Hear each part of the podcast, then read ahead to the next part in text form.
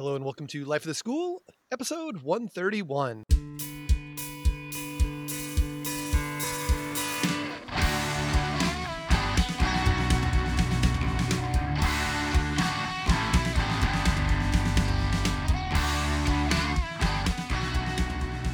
Hello, my name is Aaron Matthew, and I'm a biology teacher from Massachusetts. And on Life of the School podcast, I like to sit down with a group of fellow life science teachers and ask them what's going on in their classroom and what are some of the issues we are collectively facing. On this episode, we're going to talk about the aspects of collaboration with colleagues. But before we get into that, we're going to start with our goofy question, which is just as we're about to head into Thanksgiving, uh, I'm curious what's a Thanksgiving side dish that you have that may not be on everyone's table? And we're going to start uh, with Kelly Cluthy from Missouri. Welcome, Kelly.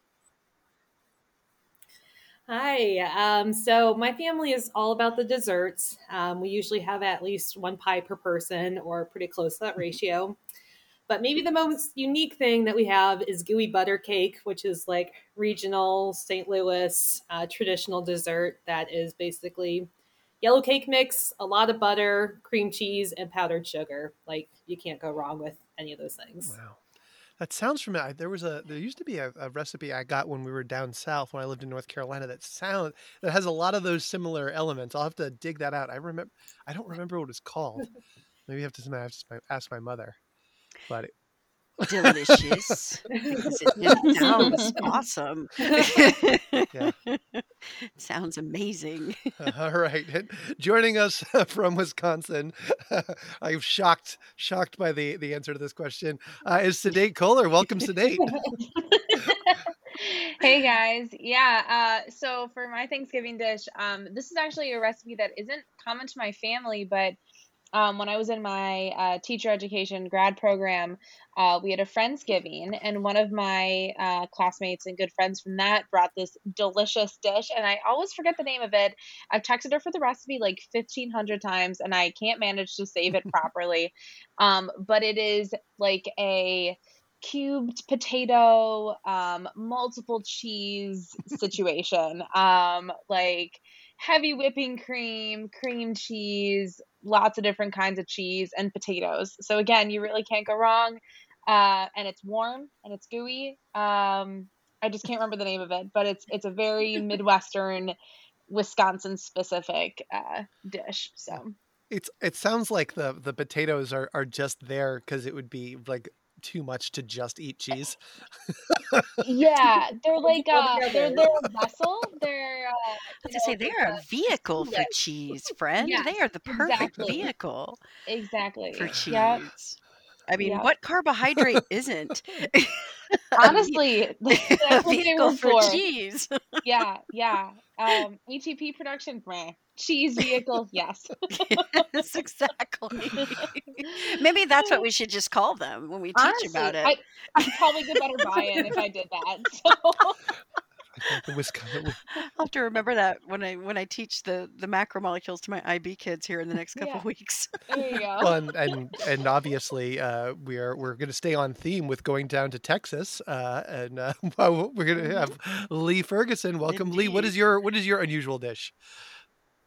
So most of the time I'll, I'll just be honest most of the time i'm not home at mm. thanksgiving right because i'm i'm usually traveling because it's the week of my mm. anniversary and so obviously covid's kind of put a, a dent in that the last couple of years so i have cooked for thanksgiving but the thing that i make and i literally only make it once a year is this super decadent most unhealthy version of scalloped potatoes that i make and it's just layers upon layers of um, Yukon Gold potatoes, salt, pepper, a little bit of nutmeg, and then just heavy whipping cream. Like I warm it up.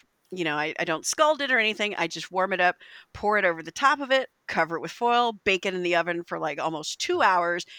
And they are the damn best potatoes you've ever put in your mouth. They're so good. But like I said, I only make it like once a year because I'm pretty sure that if I ate them more than once a year, my doctor would really be unhappy with me. and I can I can hear Sedate saying, "Wait a minute, you don't put cheese on there too?" Um. well, yeah. You got to know your place. There's there's cheese there's cheese in most dishes in Wisconsin. Um, and I understand that in Texas there is this thing called spice. Uh, we don't know about that here in the Midwest. That's a foreign Yeah, concept see, and I mean, and for us, Um, cheese is yeah, queso, right? Like, like if I have, you know, we're we're gonna have queso, right? You know, partly because I'm, you know, Latino. Well, Latino, we're gonna have queso, but I mean, it's it's a it's a state dish anyway, regardless of your your state heritage, right? Exactly. We have we have that too. state food group, if you will. Yes, yes, brisket, queso, Yep. tacos. we have all the good food. I think I went to a There food truck once where I got a brisket taco with queso on it. Um, See, it's it's portable. You can carry it with all right, you. well, I'm going to come off as the healthy one here. Um, I was trying to think of all right, what's there? And by the way, two of you have potatoes uh, with a with with a with a heavy dairy product on there. So I'm I'm I, I call foul on the question um, that we have it. Everybody has potatoes in there, but how, So we have a we have lactose intolerant, you know, lactose intolerant, yeah. unfriendly foods, I But how guess. how many people have mashed uh, turnips and carrots on their table? Yeah, and so by when I say turnip, I mean like rutabaga, uh, not like.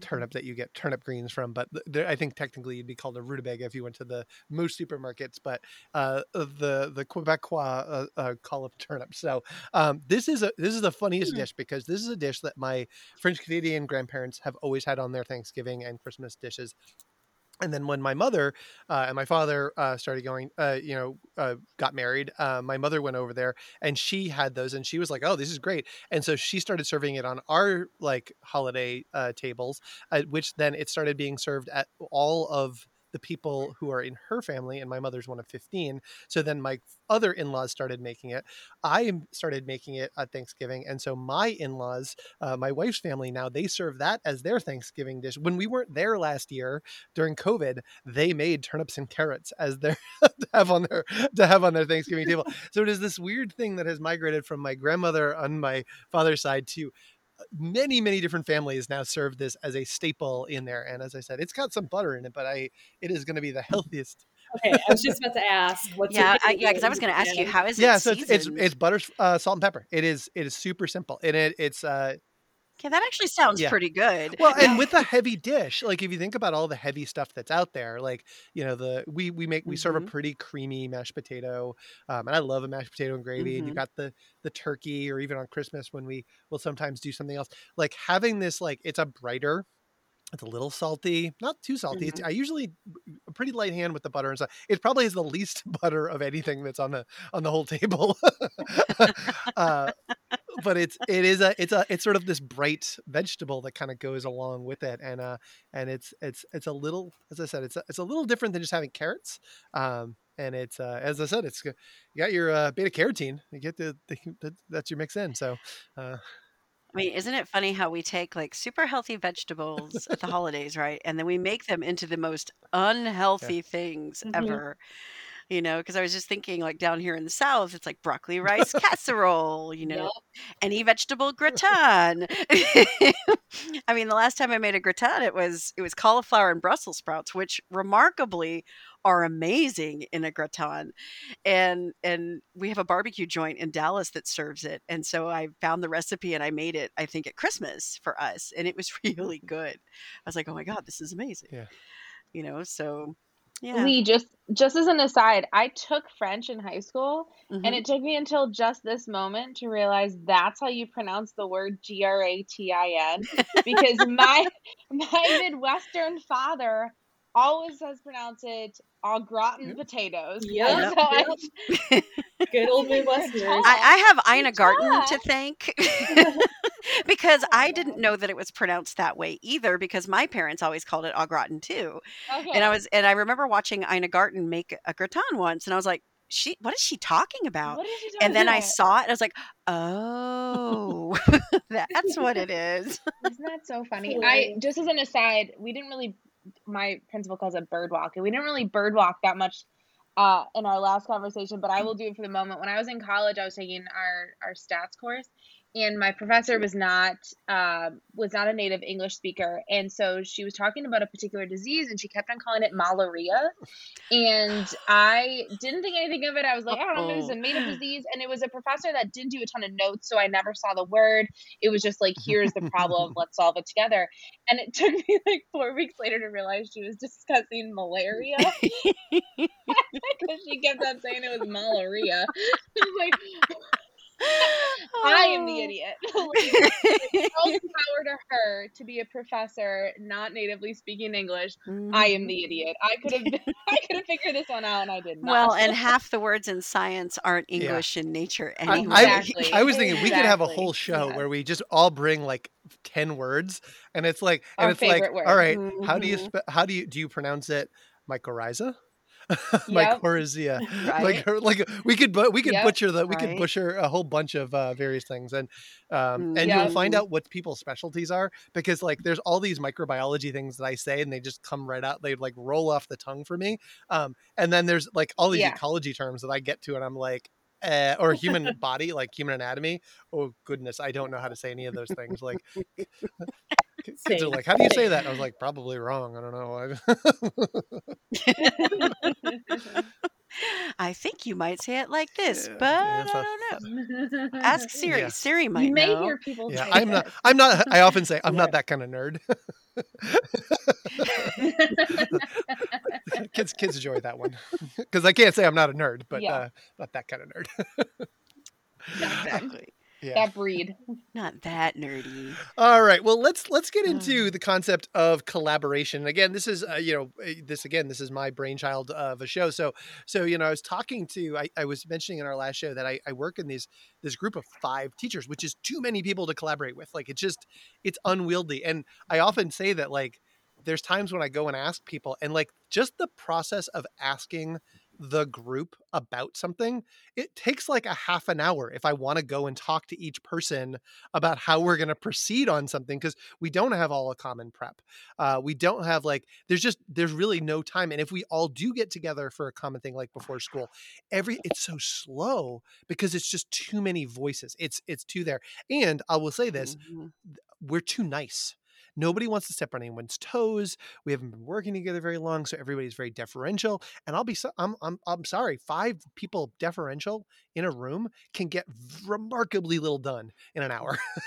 Yeah, I was gonna say, get yeah, and so like so it's just it's really really hard to do it, and it's not because we're you know like anybody's hard to work with or it's bad or anything like that. It's just it's a you know culture plays such a strong role in how you do that and your relationship the relationships that you establish with them um, and how you work with people. Like i bet you that i could pull five teachers from like the ap biology community and collaborate on something more productively because i have a relationship and i've developed these things over time. You know even if we come to it from very different places I think I can get a lot done with that group as opposed to five teachers who are trying to work on curriculum for the first time who don't have any of those things Mhm. uh, worked out. So I want to talk first about culture. Like where where are the cultures that we we bathe in in our school? Because I think that's going to play a big role in how how we approach these things. So let's start with how big's your science department and sort of what are your collaboration expectations uh, today let's talk with you how big a department do you have and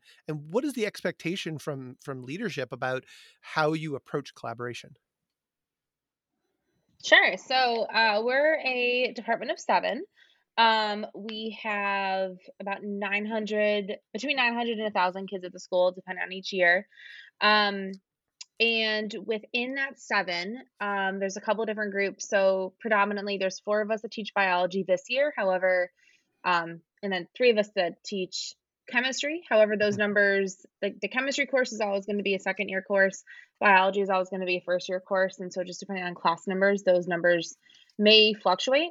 Um, so within that, the fact that we have this group of biology teachers and this group of chemistry teachers, um, there is an expectation that there is um, some collaboration. So our admin, um, our admin have have bought in to the PLC professional learning uh, community idea Um, I have been lucky enough to go to one of the big uh, PLC. Uh, shoot, I forget what the name of the the group is that puts on those conferences, but um, I've been lucky enough to go to one of those, and that's great. I will say the conference was delightful. However, it's very much geared towards middle school and elementary, so just know that mm. in advance if if anyone is a part of those conferences. Um, but and a lot of it is is uh when when you're when you're you're met with uh challenges or individuals who are resistant or reluctant to engage in the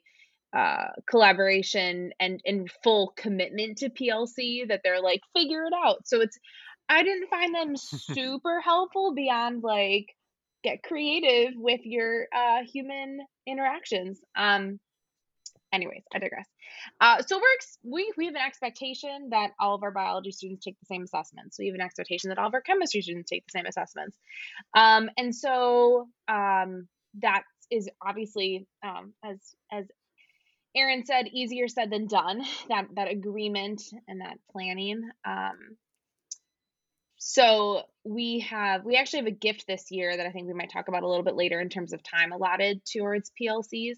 Uh, we have we have been given a really really big gift that might make all of you super jealous. Um, so when we get to that, I'll I'll talk a little bit more. But uh, there is that expectation expectation we'll collaborate. Um, we do have mm-hmm. singletons though, which is the really delightful term that the PLC conference has given to people who don't have any people to collaborate with, like mm-hmm. Kelly.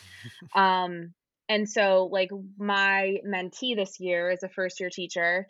Um, first year teacher at the high school level. She was a, uh, she has her master's in geology. I don't know exactly what the, the major was within within the university she was at, but essentially geology. And so she's taught before, but just not at a high school level. And she is teaching six sections of earth and physical science, and she is the only earth and physical science teacher. And so um, girls going where girls never gone before and she's kicking butt and taking names but she is the only one yeah. teaching that class and so um, she does not have the the same collaboration um, that the rest of us do at least from a curricular yeah. standpoint um, but we're we're a very strong department very very supportive yeah, but can get get that help um, get the help in terms of other yeah Elsewhere. in terms of yeah. other other things about like how do you structure things or or some of the the vertical teaming right. components yeah right. i often refer to singleton so when i when you use the word singleton i i was thinking originally like i teach you know these four sections of of biology which i collaborate with people and then i have this one elective that's how i think of as a selective uh, yeah. but again it comes from like school size like i think that's that's it to me and i often think of that as like yeah. oh this is my sandbox like this is the thing where I can do whatever I want. Yeah. But you use singleton like you might be a singleton in all your classes. yeah. So yeah. that makes it tough. Exactly. All right, so going uh maybe not quite the other end of the spectrum because I think uh, Lee and Kelly are probably the furthest apart. But Lee, you're certainly not in a mm-hmm. uh, a group of uh, just a couple of other teachers. Uh, oh so, no! So, so how many no. teachers do you work with, and, and, and again, what is your expectation in terms of collaboration? So we are expected to work in PLCs mm-hmm. um, because as an entire department, um, and our our organizational structure is kind of strange too because I te- I technically belong to two departments. I belong to both science and advanced academics. And so when I think about just my science department, if I'm talking about the science department housed on my campus, there are probably between 30 and 35 of us, I would say. There's a lot of us. I mean, because, you know, I know, Aaron, you know how big my school is, but Sedate and Kelly, my school has 5,500 kids oh in grades 10 through 12. Um, and so we've got about another dozen teachers at the STEAM center across town. So, like our AP physics is housed over there, environmental science, aquatic science. Um, and then there's like a science leadership course that's housed over there. And so, um, you know, we are only expected to to collaborate with just our PLCs. So outside of the two women that I work with most directly, I don't really see the other teachers in my department much. Now we do happen to share um, a, a, quad with our physical science teacher. We call it IPC. We share a quad with the IPC teacher. You know, and I'm kind of an unofficial mentor for the IPC teacher because he's just a second year teacher. And so he and I, you know, talk a lot about, well, how do I do this and how do I do that? Um, not so much about content, just because there's a reason I'm not a compositely certified science teacher, and that class is why. Um, but we don't really collaborate at the department level. Uh, there, there aren't real good opportunities for it. Uh, the other thing too is that you know, we will sometimes ask, like, say, for example, the chemistry folks, we'll ask them because we have sophomores that are concurrently enrolled in chemistry. Hey, you know, when are you guys teaching bonding? You know, when are you guys doing this? So that we can kind of anticipate what the kids might be coming to us with. But inevitably, we're always, you know, a few steps Mhm. ahead of them, you know, and so it's just like, okay, we're going to try and make it so we don't have to have you unteach the things that we taught them. You know, we want to make sure that we do this right. And so there's just really not any collaboration with other folks in the department beyond our PLC just because of our sheer size. Yeah, I think I I, I You I know, can because you're relate. you know, you're talking about a team of 5 being a lot. Like one of our chem teams Yeah. is 10. It's So so imagine wild to me. yeah, I mean, imagine getting stuff done in Yeah. that group. You know, I'm like, "Yeah, Yeah. no, I'm good." And that's like that's if they weren't all like that's if everybody is of a same mind and doesn't have radically different philosophy Mhm. Oh, yeah. philosophies. Um uh that's yeah. And they're not. And they're so not. Knowing the folks on that team or most of the folks Yeah. on that team, they're not. I mean, there's people in my department I don't even know, you know, because that's how that's how little we Yeah. interact with them. Yeah. I, You know? I get that. I'm not quite that big, but I get that. All right, so uh, so I having almost exactly the same experience, uh, Kelly. Um, uh, what is I, I what is the collaborative expectations in your school? Uh, wildly different than Lee's. Uh, so we are a 7th through 12th grade school. So we have two middle school and three of us at the high school level, but we are all singletons. So um, in high school, I am the life science teacher. We have someone who teaches our chemistry and physical science. And then our instructional leader is um, like part-time leadership and then part-time teacher where she does environmental science and she also teaches like a history of genetics course where they go into um, the eugenics movement and like the history of biological race and how that's not actually a thing and it brings in a lot of like social justice and science so it's, it's really cool um, but that also means that we aren't able to really collaborate across um, content very well but we do all have very similar philosophies. We work really great as a team and we agree when it comes to vertical alignment. So we're able to really sit down and figure out what are the skills that we want to focus on in each grade level band. Um, and also, we talk a little bit about content, um, vertical alignment as well. So we have our ninth graders take physical science, um, 10th grade is biology, 11th is chemistry, and we can say, okay, so for them to be successful in biology, they should know how to um, balance uh, chemical equations. So the physical science teacher will then make sure that's focused on, and then we kind of bounce back and forth with our students where she has them for ninth, I have them for 10th, and then she has them again for 11th grade. Um, so kind of cool to be able to do things like that. Um, collaboration is easy in that regard, but it does kind of suck not having someone content wise in my building to bounce like lab ideas off of and things like that. Yeah, it's I, as you as we're all talking and we're going through this, I think about it how if the goal is to educate like children, how little we talk to the other people who are trying to do the same thing, um, and how it's like devised that like it's a bunch of sort of autonomous adults, like in largely just making Mhm. our own decisions, and then seeing the kids for Mhm. an hour a day and then they go off and see other Yep. adults for an hour a day and we're we started with sort of the science collaboration but like i could say like what lee said about the about the science teachers i could certainly say that about the history or english or world language teachers and i've been in my building for over 20 years but somebody new gets hired there's a chance i won't know who they are for three or four years so there are entire teachers who've come into our Mhm. building as new teachers and didn't make it through three years and i have no idea who those people are like it is it is such we're such a big faculty we're over 100 total that you know it is entirely possible in the last two years in particular with the distancing and the and the masking and all that it's even it's even more profound uh, that that gap in in there. But even before the pandemic there were windows of time where a whole people would come in. Um, my my school the interesting thing about the science department and and really all the departments is we are very heavily siloed into departments. So we're about 20 teachers roughly in um, in science there are eight teachers who teach biology. Those teachers will also teach other things. So, for example, there's one teacher who's uh, the biology and AP Enviro teacher. There's another who teaches um, some earth science and biology another teaches biology and chemistry so there are definitely people who who bridge between the different subject areas but eight of us who teach at least some of our core biology and we have a strong culture of uh, the person who hired me really was he was teaching a bunch of like um, previous generation teachers who kind of all did their own thing.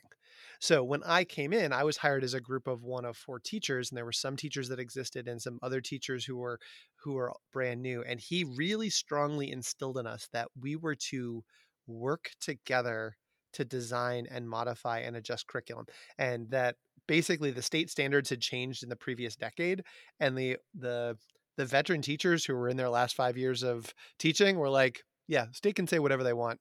I'm out of here in six years. And they just did their own thing. And so they mm. and some of them were excellent at what they did but they just like they just did like it was you know it was at that time like 15 different teachers you know the physics teachers had a, a, culture of collaboration and a couple of the chemistry teachers collaborated and then a couple of the chemistry teachers were more or less at war with each other which was an interesting dynamic and then the earth science teachers they were an interesting bunch they were all over the place and the biology teachers all did their own thing and so it was like a crazy thing so we came in and then a culture became very you get you get together and you did it and it was hard but i think it forged a lot of learning as a group and as i said now you know I, the, the, my teacher i've been teaching with for 21 years uh, he's only texted me twice since we've been on this call um, but the the point is is that like we you develop this relationship um in there and once you can build that trust i am so much better teacher because of that relationship because he sees things in ways that I don't see. He hears things differently from students than I than I hear.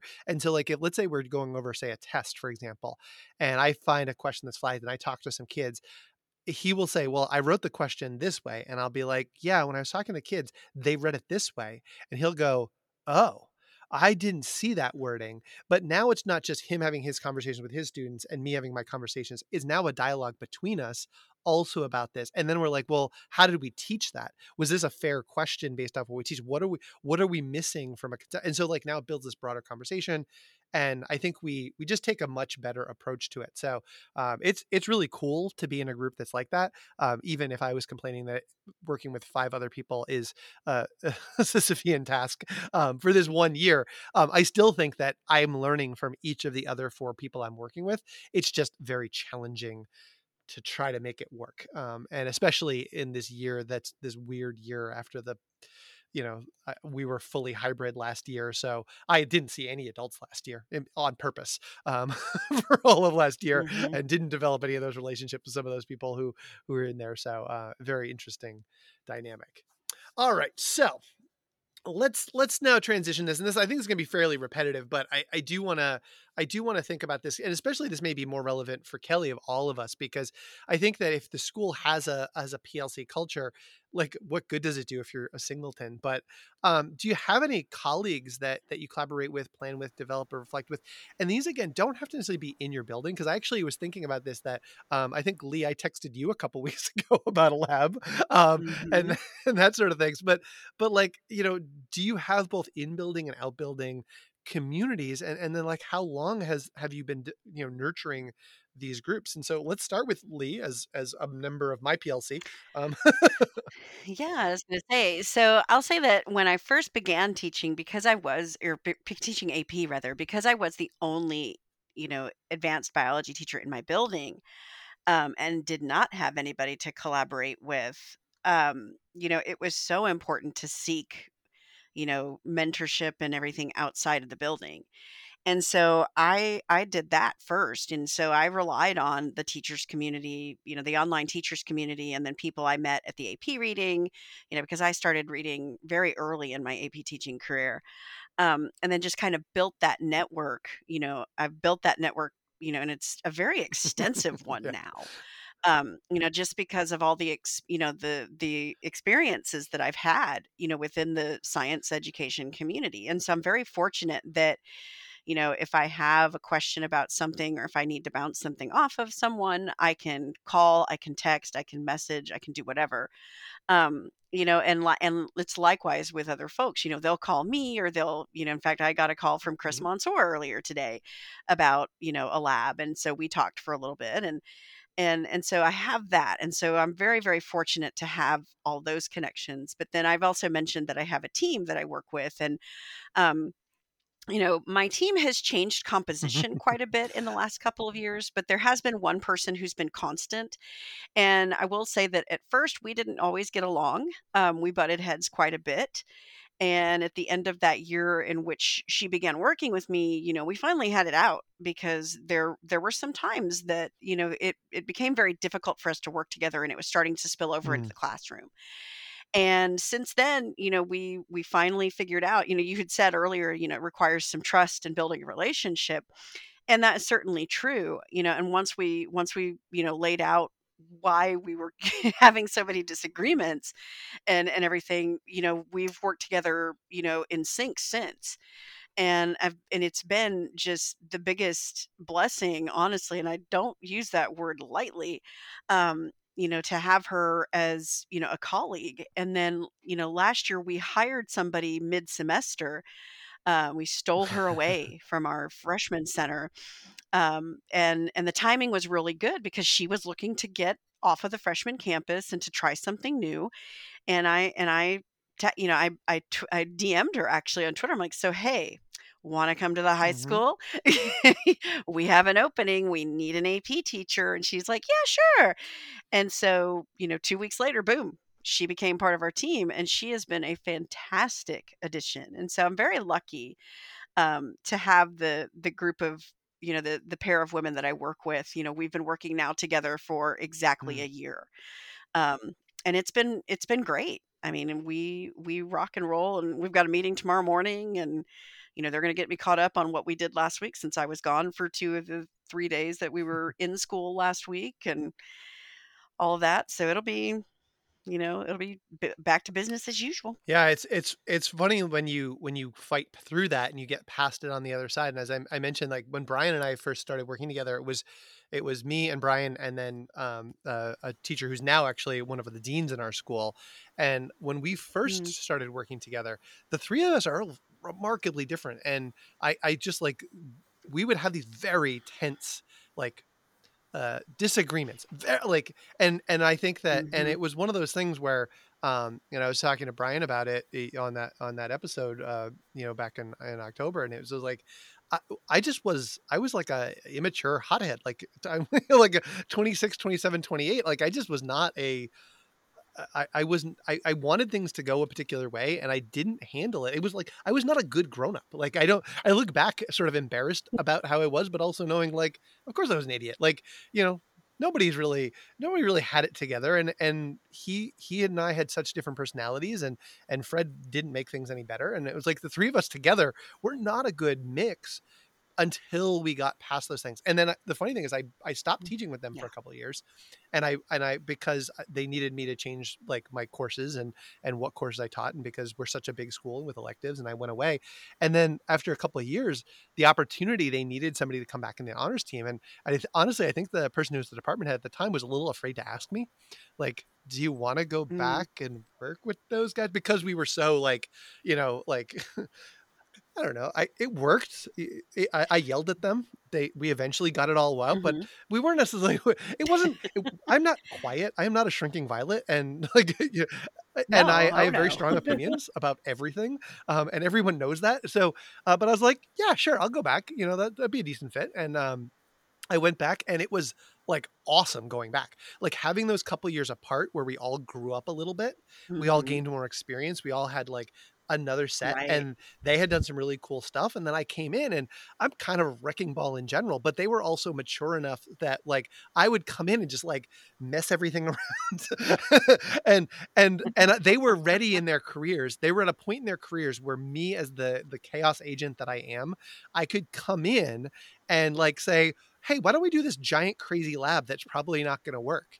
And they'd be like why? And I was like because I think it's really good and they're like, well, but what? And I would have answers to all their questions. And they're like, all right, let's give it a shot. And they would do it. And we couldn't have not have done that in like 2005. Like that just wouldn't have happened. So, um, Right. yeah, it's great. Well, and sometimes I think it does take getting to that point where you just finally explode and and hash and Yeah. hash it out and figure out, okay, where do we go from here? And you know, we have learned to to capitalize on each other's strengths. I think that's been the other important piece here is because you know Jennifer is my teammate and and she and I are so drastically different in the way we approach teaching and learning and assessment but i think both of us have stuff to Yeah. teach each other and and i know and i've told her this over and over again i'm like look you know i have learned so much from you and just watching what you do um you know and how you how you handle things and how you organize things and how you sequence things you know she's been you know just really really instrumental in helping me to get better at what i do you know and i think that's what it that's what a good teammate is is somebody who kind of pushes you to Mm. be better you know i think we all need and deserve Yeah. that you know and and as somebody who had a teammate that was just like a bump on a log and was content to write my coattails because i did have that before you know i basically did whatever i wanted and then when these people came in that were not like that it was a really hard adjustment you know it was a very Yeah. hard adjustment so i'm glad it was Yeah. made because i think i'm a Mhm. better teacher now Yeah. than i was then Yeah, no, it's you it's know fun. It's fun. Like in a lot of ways, it's easy when nobody pushes back, but you don't get a whole heck. You don't get a whole yeah heck of a oh lot yeah better when that's happening. Yeah, no you don't yeah. you Or there's a there's don't a ceiling to it. All right. Well, this is a totally hmm unfair question now to you, Kelly. Um, but you do have you, but you do have a, the, uh, and maybe you know you're in building because you do have some collaboration in terms of some aspects and things to learn, Mhm. but you also have this this wealth of a of a, a community outside of it. So so where does your collaboration come from? Yeah, so I already mentioned a little bit about like all the vertical alignment that we do and just how well my science department meshes personality wise, philosophically wise. Um, but like Lee was saying, like we are very wildly different teachers and we have a lot to teach each other just about classroom management or formative assessment or um, inquiry or phenomena based uh, teaching. So uh, we learn a lot from each other in those ways, but I really do lean on my networks outside of my school. Um, in a lot of ways, we kind of like grew up together from baby teachers and undergrad um, into a decade into the classroom now. Um, we started with UKanTeach program, which was the um, STEM like pre-service teacher prep program at the University of Kansas, and a lot of us became very, very close friends and have been really involved together through the Kansas Association of Biology Teachers. And then um, Brad Williamson was one of our mentors, so he got us involved in the National Association of Biology Teachers. Um, so that's been especially important to me. Um, but I got, I really got to say, the people in my building, like, we have been forged by fire through this pandemic. And not only do we learn a lot from each other, um, we also are just like friends and mental support for each other. So there's been things over the last couple of years that have spent, sent us all like spiraling for one reason or another. So we're constantly texting each other down um, from like quitting our jobs and things like that, you know, with all the challenges that we've we've faced. So um, yeah, I, I don't think I would be in the classroom today if I didn't have my professional organizations and the teammates that I Yeah. do. Yes. So, so I the number of like group texts I have from NABT colleagues. Uh, I think that that group. I had several group text lines with different groups last year. I mean, uh, heck, the podcast last year with Lee and Tanae and Ryan is like a, a, big part of how I stayed sane last year. Uh, were those checking Yeah. in on a regular basis with that group to have those conversations and and I think you bring up the the concept of the like, like the mental health support component, um, teaching can be just so isolating um, that it can be crazy Yep. making, especially when you're in a smaller school. And I remember those days that having that network outside that tells you, oh no, like this is not normal. Like having that is so important. And I gotta say, like, for all the evils of social media, it's actually been awesome for my career. I've met you all Mhm. through Twitter, of all places, and have learned so much from you and get support that way. And then the Facebook groups for AP biology teachers or NABT on Facebook is basically the only reason why I'm still using it as a social media platform at this point. Mhm. So, yeah, you all have been like instrumental Yeah. to my I've, career. I've been toying with the idea of like trying to figure out how to teach everybody to get on Discord and have like a Discord server so I could get off face that I could get off Facebook.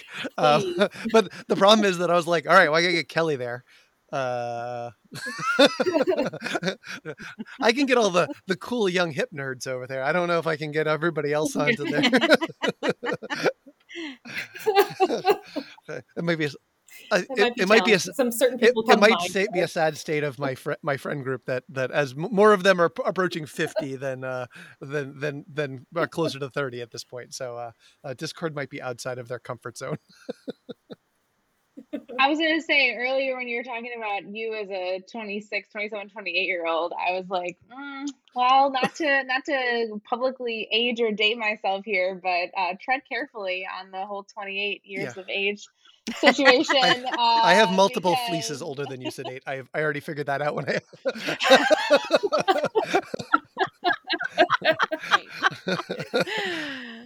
one Oh, day man. one day in this podcast we'll discuss a really great anecdote of mine where i figured out a way to get my uh my really lovely lovely most tenured colleague of mine to stop calling me little girl at Oh school. no! Oh. uh, by responding to him one day by saying what's that old man i would i would i would hope nothing less would be said as as as an old man i am i'm good on that and he took it in such Good. beautiful stride and he hasn't called me young, little Yeah. girl since then so um, it worked really well so so you've totally so set us up up. now uh, sedate so tell us about the culture of Yeah. collaboration little girl about how, what's going on. Oh god. Oh okay. Nails on the chalkboard right there. Uh, i thought i was done with that title. Um, I would never. so, yeah like i said before we've got, we've got really strong department. Um, we actually had a this this year's been a big transition year for us. We lost um, basically the the two of our our two chemistry teachers from last year granted that individual um, whose name is larry he's a lovely human um he he has been our our fixture as a physics teacher um and was was just physics for a while and now he's got a little bit of physics and chemistry but um we we've just always been really strong. We have had really really good people um good strong science people um which and and content managers i guess is what i'm going for in this aspect which has not always been the case um but we've been going strong in terms of that for the past couple of years um and so we have a we have a very healthy you know bring bring something to the table in terms of like an issue and solve it um where i struggle as the leader of our plc is getting us to push for more than i don't know if i would say the status quo but but push for a little bit more than what the typical um is um our oh, if I would say this tactfully, our districts, our district and our school board is happy to remain as we are. And Mm. uh, there's a number of us that would like to Mm. push for more um, from our students and from our um, what what they can do.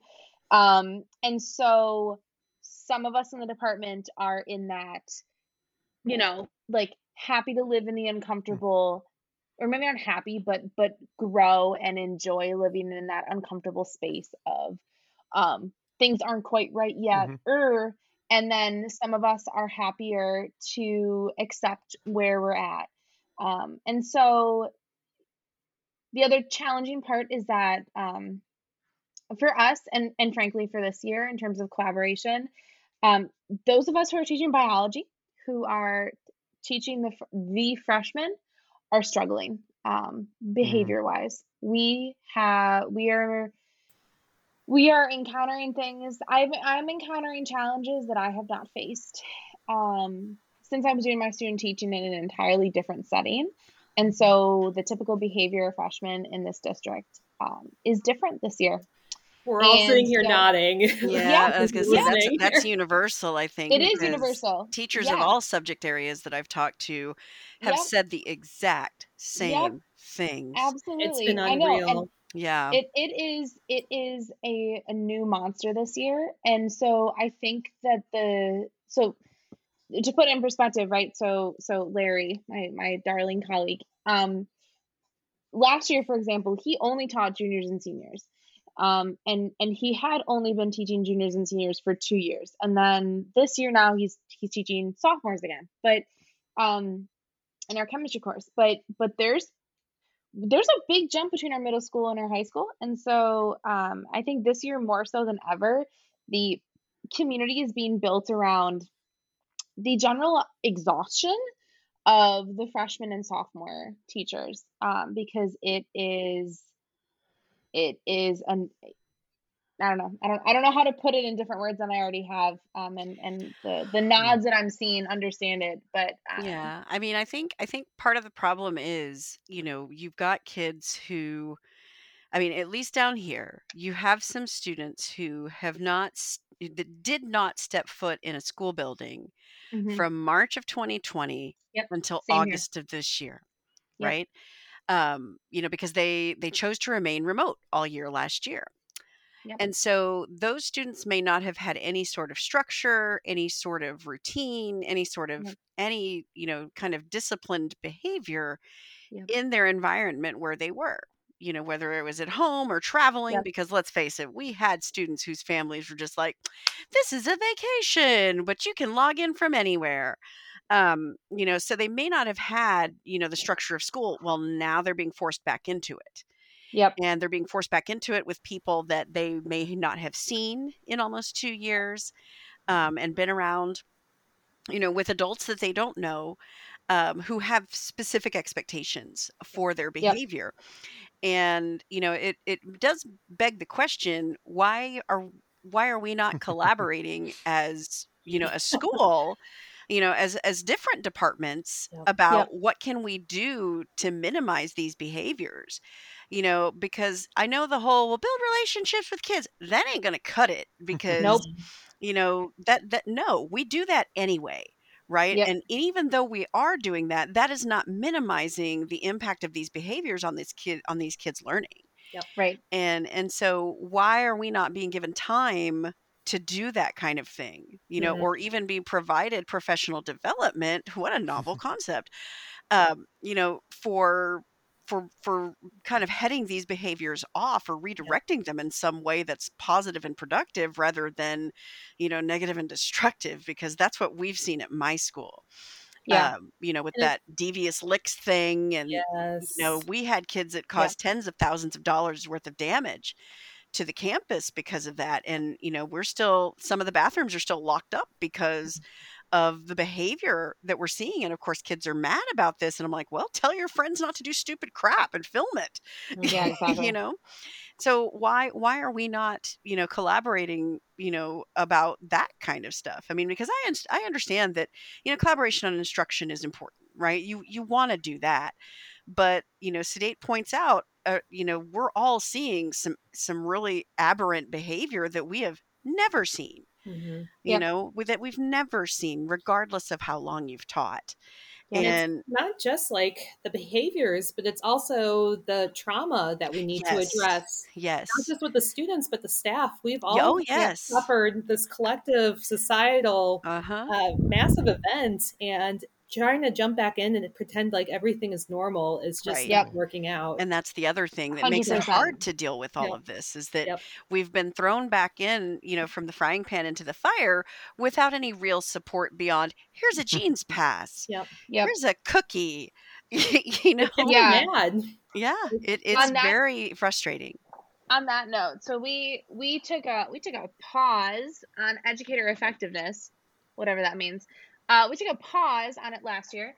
Um, which Is that like your state evaluation system or Oh, How did- how did- that's a great question. Um, so there's a website called My Learning Plan where I have to Mhm. submit my Mm. SLO, student learning objective, my Mhm. PPG, professional PPG, P, professional growth something, um, uh, PP, whatever, and then um, a whole bunch of other of artifacts that show Mhm. that I do the job of a teacher, Mhm. essentially. gotcha? So we took a pause on that this past year, but one of the things that we're we're back into it. One of the things that we've Mhm. had to do is fill out a or ha, is is give our kids a survey, and then res, uh, analyze the survey responses and go forward. And I I've taken a survey methods course because one of my degrees in undergrad was a was science communication, and so I understand how to design a survey. Well, the survey that we do as a school is on its way to being a good survey, but it's got a couple steps in advance. And then you have to think about your survey pool are emotional teenagers who, whether they or their families want to admit it, like Kelly said, are coming off of a month long trauma. And Mhm. so, um, one of my coworkers, who is this kind, sweet, loving, just like good person, administered the survey to her students and got some negative responses and was on some level, you know, devastated and upset. And I had to say to her, look, I listen to my students, I hear them, and I respond to their concerns and their wishes. But at the same time, their brains are underdeveloped. They are an Mhm. undercooked muffin from the oven.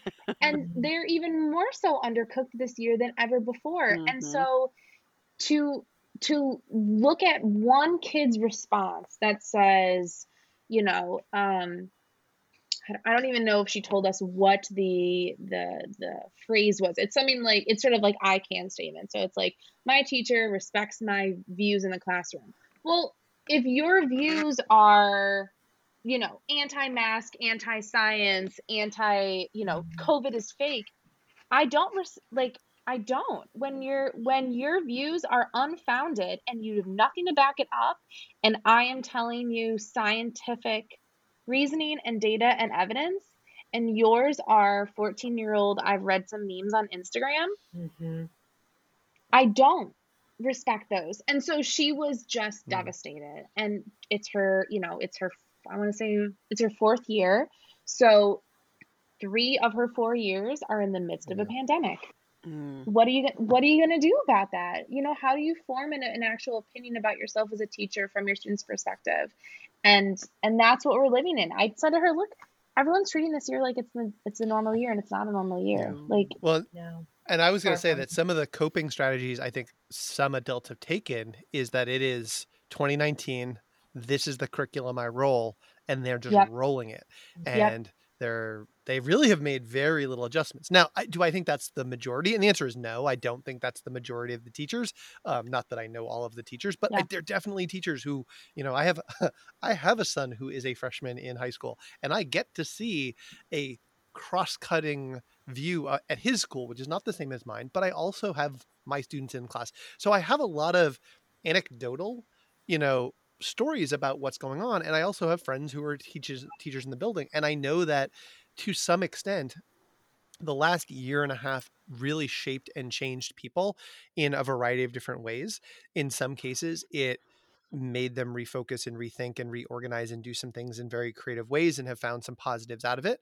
A lot of people have gotten very gun shy about trying things and and regressed a lot in their education where they went from maybe being less progressive going back to doing things which were more like what they did 10 years ago where they just presented content and they Mhm. did not engage in their classes are just less engaging because they became more tentative about what they thought they could do or they were pretty much told no just present content and we're going to provide ways for you to do that but we're not going to provide you real authentic ways to engage um, and then other people are just like it's over back to 2019 i knew what i was doing in september of 2019 i'm going to now roll my curriculum like i was doing then um, and and and as a result like why would you not think that kids would be confused um, and possibly being acting out if they go through two years of trauma and then are getting vastly mixed messages from the adults that they're seeing on a daily basis so um, yeah no i think we were nodding Mhm. because i think we could see a lot of the there's a lot of uncertainty and just saying yes take an extra two weeks and connect with your kids and build relationships we all got that message and i think we definitely all got the message in my school to definitely not treat it like it's 2019 but then what happened after those first couple of meetings you know sort of what we were always done you go sort it out you know Yeah. sort yourselves out so Yep. all right well that was a like uh I don't want to say it was good. It was it was cathartic. We'll use cathartic as my term. Yeah. That was a cathartic detour that I think it was important. Um, but I, I I'm gonna get us back and and try to finish on our our thing because I actually there are some positives that come out of sort of what our schools are doing to try to try to do better. And I think that um, you know what I often say is that uh, and I don't want to say this is about necessarily my school I teach in because I I like my job, but um, I think school leadership um, uh, is almost always coming from a very well-meaning place, a really good, like great intentions with varying degrees of mediocre execution. Um, like I don't think any of my school leaders are, are bad people. I think they all deeply care about the students and they and the teachers and they want to do well. But I think that there, there's a big gap between meaning well and being able to execute super well all of these goals and try to keep everyone happy because you can't keep everyone happy. So what you end up sometimes getting is a little bit of a mess. But with that said, my school has done some things to try to provide opportunities for collaboration. So, you know, uh, with the time crunch that we have in this school year and, and trying to build trust and letting others take the lead and sharing resources and being vulnerable, does your school do anything to actually try to make collaboration any easier? And then if not, what, what should they be doing? Maybe this is like a, a wish list. And and Kelly, I'll start with you and in your few teachers that you have. Does your school do anything to try to you know foster collaboration? Yeah, um, we do have one after school um, PLC hour each week. Um, that's obviously not enough, but again, I'm so close to my department that a lot of times we scheduled ways to talk and check in with each other, um, either through Slack or text or whatever. Um, I wish we had more time. I think that's an area that we are really lacking, especially this year, um, because it has been. Um, like the sub shortage, for example, has taken away so much of our plan time.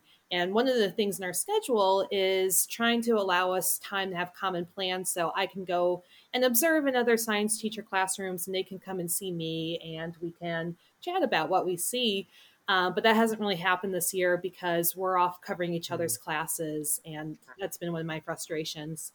Um, but I'm hoping once things start to go back to a more um, normal baseline, I guess, whenever that might be, um, we will be able to spend more time observing because that's that's how I grow as a teacher. That's I love seeing other people do what they do and be passionate and pick up little tips from their their uh, practice.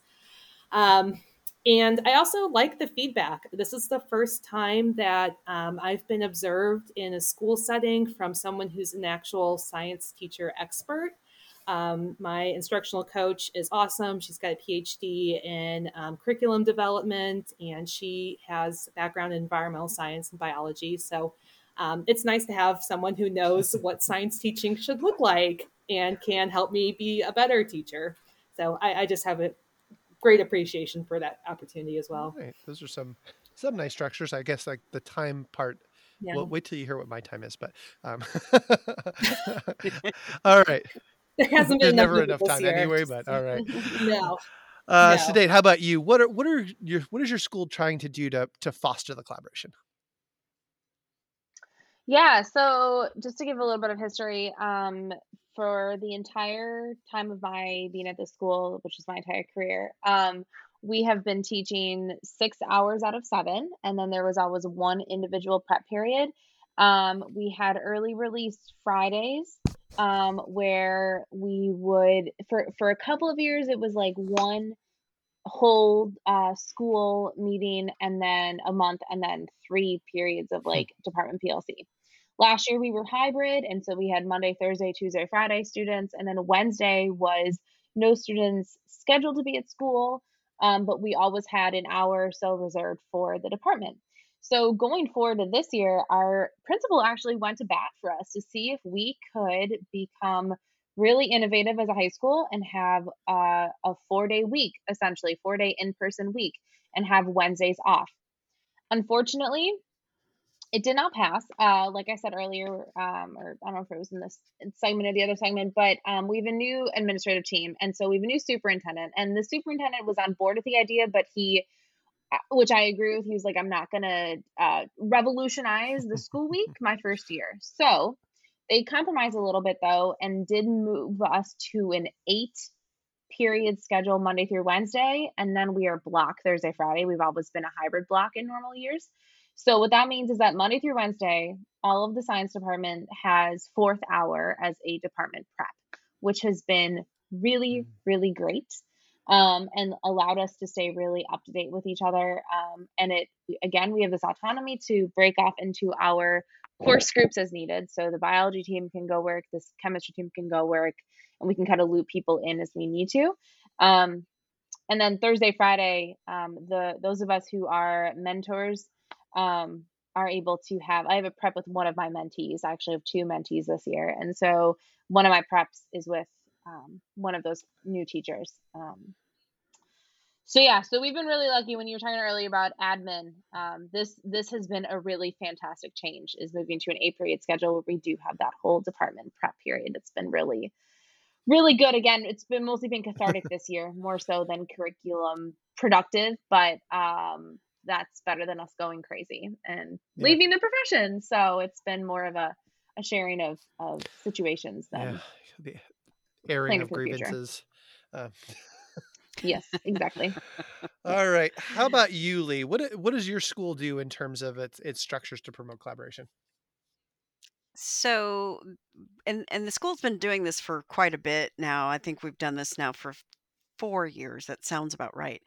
Uh, we have you know the the requirement is that we PLC twice a week, right? And so they set those times for us. We don't get to pick. And so our PLC times are Monday and Wednesday mornings from, you know, th- at 30 minutes at a time. And so, you know, it's an hour a week, which is really not enough. And so, you know, two of the three of us have a common planning period. Um, and periodically we'll get together and and you know talk shop about stuff that needs to be done um, we don't all have a common planning time. And so, uh, you know, we've asked multiple years, can we please have a common planning time? Can we please? Part of the problem is because all three of us teach a singleton class, and those singleton classes have to be scheduled just so because the because they're IB classes, it's impossible for us to get you know uh, common planning periods and so we try to really make our plcs really efficient um, and really effective and we're we're pre- I'd say we were pretty good at it but we also text each other and and and you know use teams at work while we're there and and stuff like that and so that's really the only opportunity we have to to have structured collaboration because even on the days where we have professional development scheduled for the district we don't have much time devoted to getting to work mm-hmm. with one another on those days. You know, it might be, oh, here's 30 minutes here, here's, you know, an hour here. And by the time we get stuff, you know, what by the time we get into a groove, it's like, nope, time's up. you know. And so it's just there's there's never enough time. But that's that seems to be the the norm. Yeah. Mm, excuse me. All right. Well, um, so there's a lot of things about my school and my schedule that is it, are, are enviable. Um, but the collaborative time, I, am I'm very jealous of a lot of the things that you're talking about. So uh, we've never had scheduled collaborative time before this year, um, and actually during mm-hmm. the pandemic is when we first got it. Uh, very similar to what today was saying. Like we were doing a hybrid schedule, very much that Monday, uh, that Monday Thursday cohort, Tuesday Friday cohort, with everybody being remote in the mornings on Wednesday, and then basically after lunch was was either faculty meetings or department meetings or collaborative time um, in there. And so it was a decent chunk of time. It was about a two and a half hour window and it was remote. And so we were on Zoom and so we could do whatever we want. And even when we had a department meeting or a faculty meeting, we always had like an hour to collaborate. So some weeks we had, you know, two and a half hours to, to work on curriculum which was awesome. Um, and other times it was an hour, and that was pretty good. And so they last year figured out that oh, teachers like collaboration time. Not that we haven't been asking for it for 25 years, but they the, the administration finally heard that last year, and so they've now scheduled that we have two early releases a month on a Monday where the kids go home at 1:15 and then we have collaborative time. And then one of those Mondays we have a faculty meeting after the collaborative time. So the two hours of, of time and then a faculty meeting, which makes for an awfully long Monday. I will tell you on those days when you have a 75 meeting, minute meeting that starts at three o'clock that goes to 4.15 um, after you've had two hours of collaboration time. The two hour collaboration time is great, but again, it's every other week. And uh, department meetings will eat into that. So our department meetings will take place during that time. So those me- weeks we only have an hour. And then our district has also claimed several of them for district wide PD, including UDL work, which is taking six of the hours, particularly in late October and in November and in December. So we lose some of those times. So and I and I have very little faith in our our school to not t- seed and take as much of the time that they can find a way of taking. So, like, it's great to design collaborative time, and I'm super grateful of it. But I want two hours every week, and I want the school to never take it from me, um, because as it is, I have to work all day Sunday, every Sunday, um, and most evenings, most evenings, and have to then text or you know meet on Zoom or do other things with colleagues in there, and I can't really get more. I really can't get more than one or two other person people to talk to about our curriculum. So it's it's very challenging when the school doesn't build that in and the only reason it really works with some groups is because i've already got the, that sort of trust and established relationship and this year i've found that with a group that i am trying to kindle those parts with that time would be awesome but i'm only able to meet with like one or two other people during that time and for fairly short windows of time because other the school is encroaching with other commitments that we have to do um, like for example, we have mandatory training that we have to do every summer that's on, you know, allergies and all of the other like it's now like what, 10 hours? Like I feel like it's like or 10 modules, that's like five and a half hours worth of of curriculums. Yeah, I think ours is like yeah, 15. It's, it's, it's crazy. You know, it's yeah, so we have all these crazy. modules. And so your options are you can either do it during the summer when they release them, or they said, oh, you can just use that during this time. So during that time, I had done mine in the summer, but not all my colleagues had done that because it was the summer and I don't blame them for using their summertime to be on summer. You get the summer to do it. We get the week yeah, of well, in service. that's yeah. all they give it to. That's when they release that stuff is during that week, and they're like, "Okay, you've got to do in service." And by the way, you've got 15 hours of of this to do. What? Yeah. How, well, how they, am I They give us a little more time than that, but basically that's what they were saying is that do this during your your collaborative time. And I was like, well, that's not collaborative time. That's like, mm. yeah. So no. so I feel like it's a very mixed message. It's kind of like it's the equivalent of me saying, mm-hmm. oh, I'm going to give you the last 15 minutes of doing your homework in class, but I've given you a four hour assignment.